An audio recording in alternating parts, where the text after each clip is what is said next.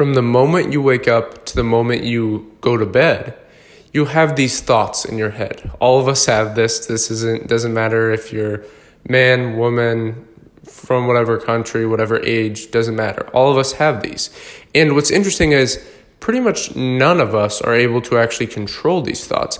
And not a lot of us realize that these thoughts are so invasive. You know, we have these you can call them mind viruses, where we, we think about things and it creates these mental feedback loops that basically spin out into, you know, anxious thinking, um, anxious avoidant. There's, there's a great book called Attached by Heller and Levine and really talks about this. You know, people are anxious avoidance or anxious, you know, attached.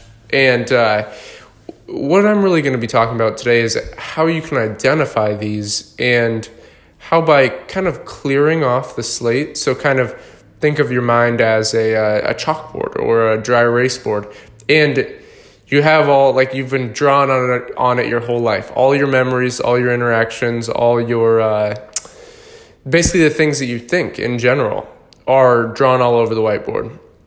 And if you can at least erase a section of it. So again, imagine this is a, a whiteboard or a chalkboard where somebody scribbled all over it. There's all these all these different connections and strings of thoughts and ideas, beliefs, convictions that you haven't necessarily given yourself. Society has given you. Some of them have been passed passed down. If you study epigenetics or uh, social memes, where not um the memes where it's like a text and a funny picture, but Richard Richard Dawkins um, memes, which is basically social genes that are passed down to you from generation to generation.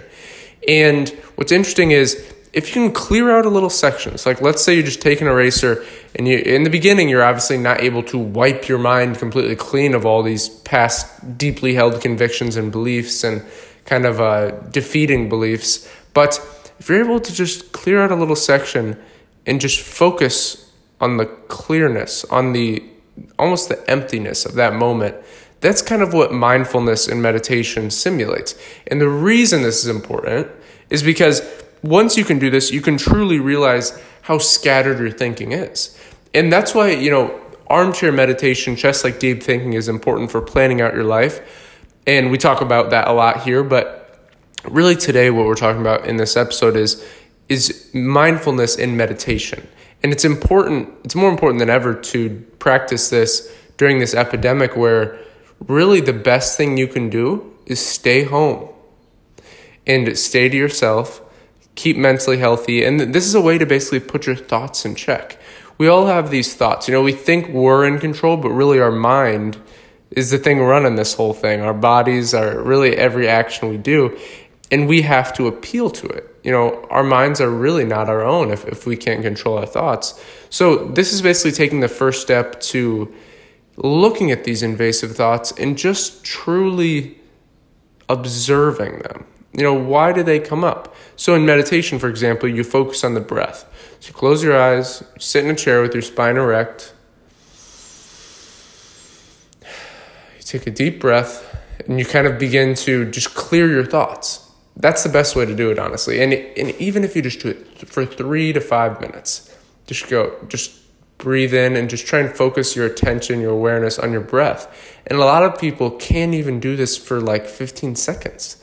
It's so interesting because you might be able to obviously like sit and physically do it, but really it's your mind. It's if you can analyze your thoughts, your awareness, what you're thinking about. And you I guarantee you, try this after you listen to this just for a minute even.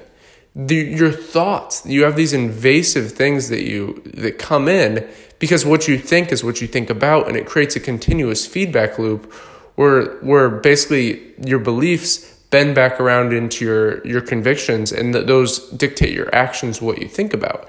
And it's just a continuous cycle. This is what the power of feedback loops. And when you begin to meditate when you begin to practice mindfulness you at least become aware of these invasive thoughts. And you can begin practicing putting an end to this, practicing mindfulness. And that's why I highly recommend um, the Waking Up by Sam, the Waking Up app by Sam Harris. And usually this is a paid, uh, a paid app, but I actually I'm going to drop a link in the description for uh, if you guys want to practice for a month free. It's uh, completely on me, so I'll drop a link in the description and hope you guys enjoy. Thank you very much for listening, and until next time.